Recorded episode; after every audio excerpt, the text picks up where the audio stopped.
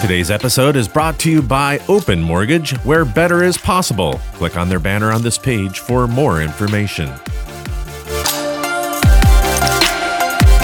Here are your top reverse mortgage news stories for the week of April twenty-seventh. Massachusetts bill now allows for H E C M counseling by phone or teleconference. Report touts the effectiveness of the financial assessment. And drive-by appraisals get a virtual tour of interior with photos and new application in the age of the coronavirus. You're listening to H E C M World Weekly, the nation's only weekly podcast for the reverse mortgage professional. Welcome back, and thank you for joining us. Earlier this month, it was reported that the state of Massachusetts, at least their lawmakers, were enacting an exception to their in-person face-to-face counseling requirement for reverse mortgages. And of course, in the coronavirus pandemic and the prohibition against visiting seniors in their home, it brought originations to a halt.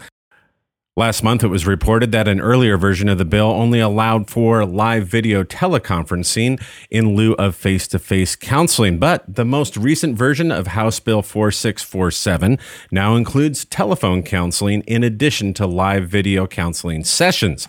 The bill was signed into law by Governor Charlie Baker last Monday, April twenty-seventh. The bill reads in part, from the effective date of this act until the termination of the COVID nineteen emergency due to the outbreak of the twenty nineteen novel coronavirus, also known as COVID nineteen, written certification from a counselor with a third-party organization that a mortgagor has received counseling via a synchronous real-time video conference or by telephone in lieu of counseling in person shall satisfy the requirements of the clause. Now, of course, this is welcome news for older homeowners in the Bay State who may be eyeing their home's value as a means to bridge their cash flow needs, and lenders in the state can now resume the application process, confident that homeowners now have a realistic means to complete the counseling requirement. And in other news, drive-by appraisals are actually getting a peek of the inside, that thanks to interior photos that are included in a new application. This reported last week by Reverse Mortgage Daily's Elizabeth Eckler. Class Valuations Envision Your Home, which is trademarked, is a mobile-based platform, and it gives the homeowner the ability to include interior photos and additional property details with the appraiser when they're completing an exterior-only appraisal. And that's helpful for the homeowners who's had their property recently updated or made major improvements.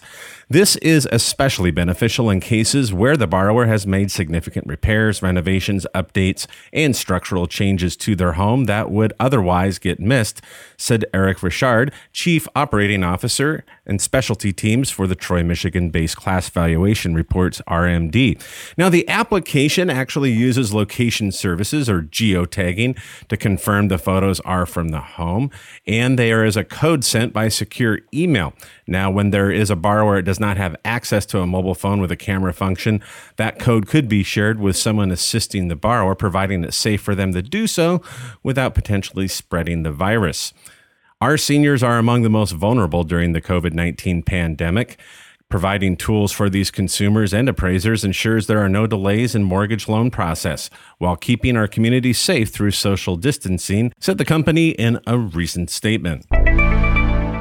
And in our final story for the week, a recent report from NewView Advisors touts the effectiveness of the financial assessment. They say it's still working. In fact, it's in its sixth year.